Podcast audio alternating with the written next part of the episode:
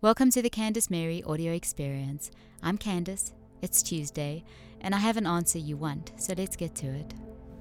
Today's Ask Candace question is from Frank in North Carolina. Hi Candace, my son's behavior lately is very disturbing. He speaks rudely about girls, comments on their body parts, and yesterday I overheard him making sexual remarks. How do you suggest I stop this? I don't know where it's coming from, and he's only 14. Hi, Frank.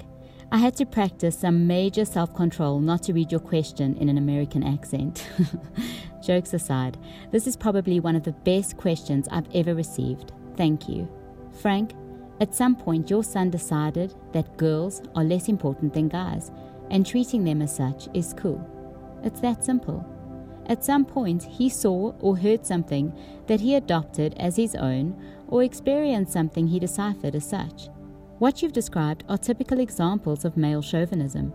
I'm so proud of and grateful for dads like you who take responsibility and help correct their children's wrongs instead of watching them live with stuff that will no doubt have a negative impact on their lives. I know men well into their middle age who have had lifelong limiting beliefs when it comes to women and are still struggling to understand why their relationships never work out. I think we all know such men. Who we become, in many respects, is a person created by childhood experiences and influences. Children don't do what others say, they do what those around them do.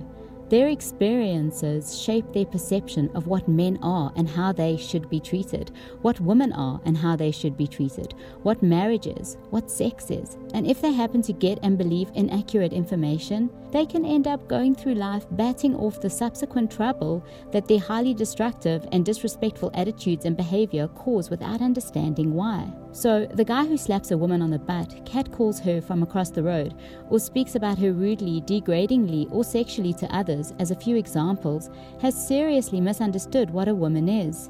Somewhere along the line, someone or something has sent the poor boy left and put him on a highway to relational hell. Luckily, he can choose to take the next exit and get off that rotten road. He can decide to know what a woman truly is and why she exists. A woman was created to partner a man in life. She was created to do the ups and downs of life with him. Just like a man, she is unique. There are none other like her. Her body is sacred. It produces children. It gives life. Without a woman, there is no chance at sustaining life on earth. A woman is created equal to a man, only with completely different roles. Together, they are the ultimate combination. He brings strength, security, and protection, and she brings nurturing and nourishment in every way imaginable.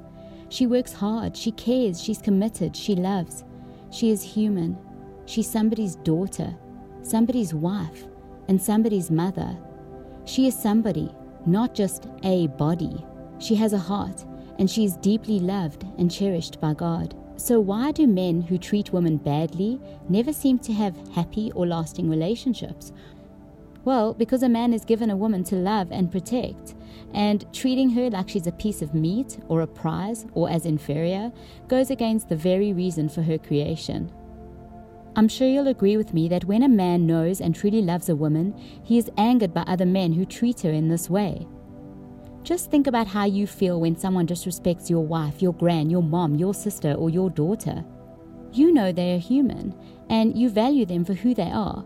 They also have bodies, but you know them for their heart and soul too, because they just happen to be a part of your life. So, what gives any man the right to disrespect someone else's wife, daughter, sister, mother, or grandmother? The answer is absolutely nothing. Help your son to see why he's here and what his role and purpose is as a man so that he can appreciate why women are here and what their role and purpose is too.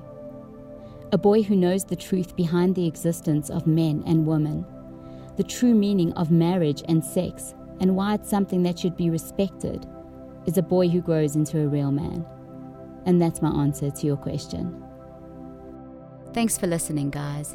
As always, I'm grateful to have had this time with you. If there's something else you want to know, ask me at CandaceMary.com is the place to do it. You'll find a great mix of other useful stuff there too. I'll catch you next Tuesday with an answer you want. And remember, you have the power to be happy.